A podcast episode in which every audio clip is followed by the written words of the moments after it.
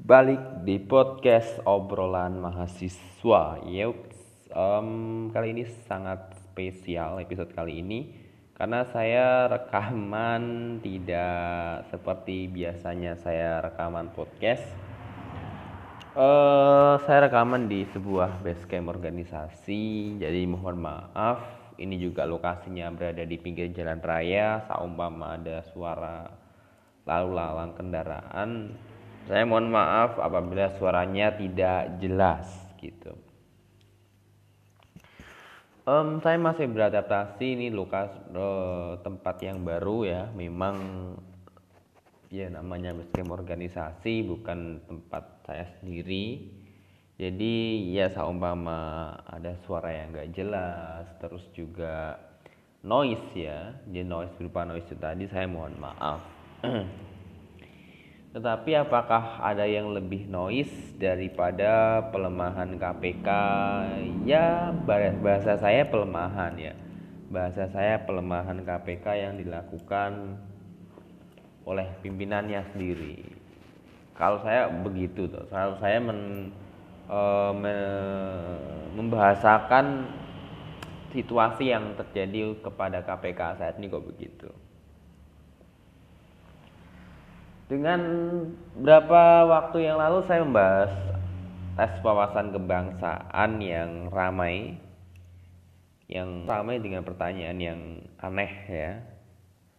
Pertanyaan yang aneh. Pertanyaan yang aneh dan itu diberikan kepada penyidik-penyidik KPK sudah berpengalaman. Ya, gitulah. Yang namanya negara gitu ya. Dan juga ada film yang sempat ramai diperbincangkan akhir-akhir ini oleh jumlah kalangan yakni film The Endgame. Film The Endgame yang menceritakan terkait KPK yang berupa itu film dokumenter yang berupa wawancara eksklusif terus juga selain wawancara eksklusif di situ juga dijelaskan terkait KPK sejarah KPK sedikit terus oh tes wawasan kebangsaan yang janggal macam-macam. Uh, tentu ketika KPK seperti ini apa yang bisa kita lakukan? Ya kita sebenarnya kita berupaya ya. Saya sebenarnya sedikit sayang eh, dengan keadaan KPK yang dilemahkan perhatian dari mahasiswa di berbagai penjuru kok tidak ada. Seolah-olah ini baik-baik saja ya ini baik-baik saja. Padahal jelas ini ada permasalahan gitu.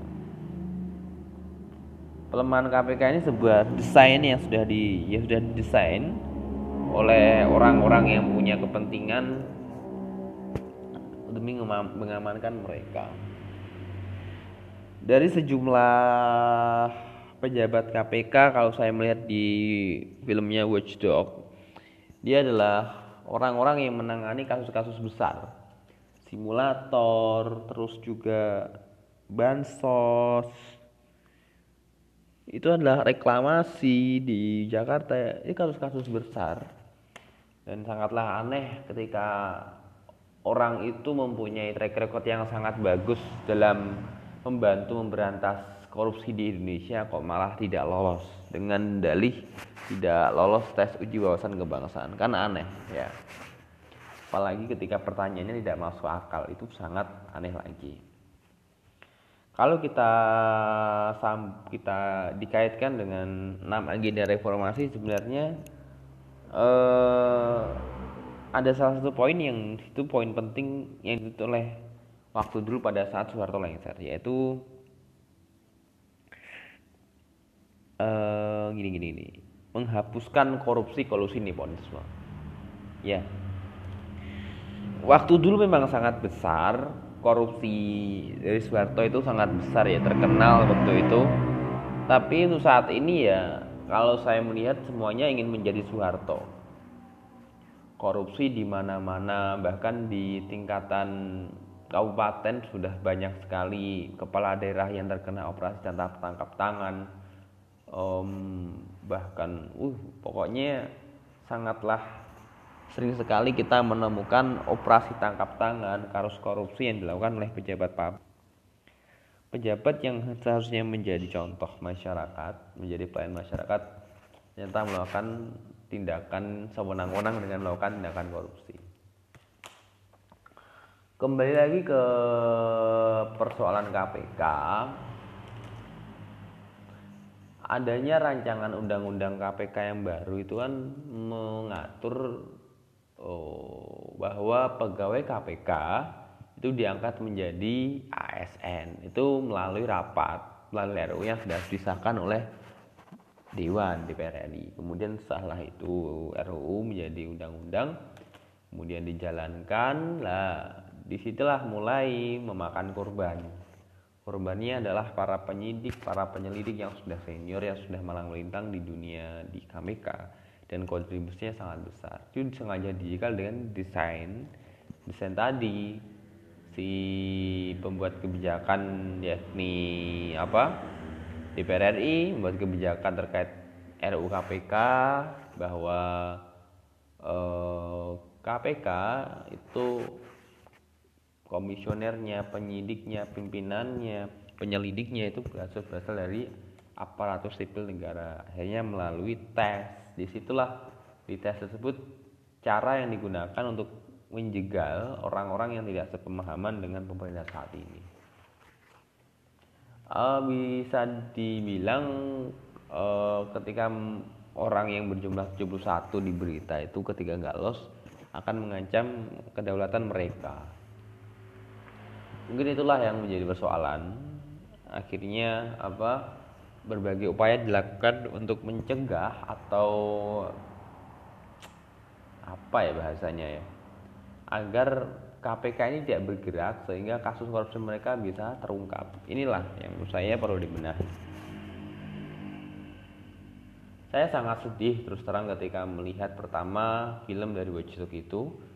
Ketika anak-anak kecil mereka harus rela menerima imbasnya akibat kasus korupsi yang besar di Indonesia. Bangunan pendidikan yang sangat besar disalahgunakan. Terus lembaga yang seharusnya bekerja untuk untuk apa mengadili bukan mengadili ya untuk menangani kasus korupsi juga dilemahkan tentu kan eh, bagaimana ini negara ini mau dibawa ke mana ketika seperti itu KPK Komisi Pemberantasan Korupsi om berganti berkali-kali ya. Seperti sama seperti presiden yang sudah berganti sebanyak dua kali waktu SBY dulu waktu ya ada SBY eh Megawati I'm sorry. Jadi awal mula ada KPK itu kan waktu Megawati terus SBY terus Jok terus Jokowi jadi tiga presiden si KPK juga seperti itu. KPK juga mengalami perubahan kepemimpinan. Yang jelas saya juga nggak tahu ini apakah ada hubungannya dengan partai politik yang berkuasa. Tentu ya itu uh, kita tidak bisa meraih sana situ. Tapi yang jelas uh, bahwa KPK ini kan sebenarnya anak ya bukan sebenarnya KPK ini kan anak kandung reformasi ya, anak kandung reformasi. Kalau kita masih peduli terhadap negara ini, seharusnya aksi-aksi pembelaan, terus juga bagaimana kita memberikan cerminan bahwa keadaan negara ini ada baik-baik saja, inilah yang perlu dilakukan. Sebagai anak kandung reformasi, KPK seharusnya menjadi lembaga yang istimewa, lembaga yang digantungkan untuk menjadi pelopor apa eh,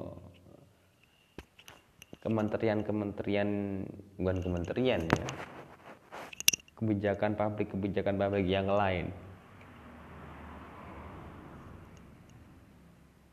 Waktu dahulu apa ya korupsi sangat besar. Saya tadi ceritakan bahwa korupsi untuk saat ini itu memang tidak tersentris seperti dahulu ya dahulu itu korupsi tersentris. Tersentris di Soeharto dan keluarganya. Untuk saat ini kan semuanya menyebar di daerah pelosok di di apa di daerah-daerah perkotaan juga banyak yang melakukan tindakan ini. Inilah yang seharusnya menjadi program besar program nasional bukan hanya apa regional. Perlunya pembenahan mental yes bukan ya mungkin bukan seperti suasana kebangsaan ya memang itu disengaja untuk menjegal komisioner-komisioner besar itu.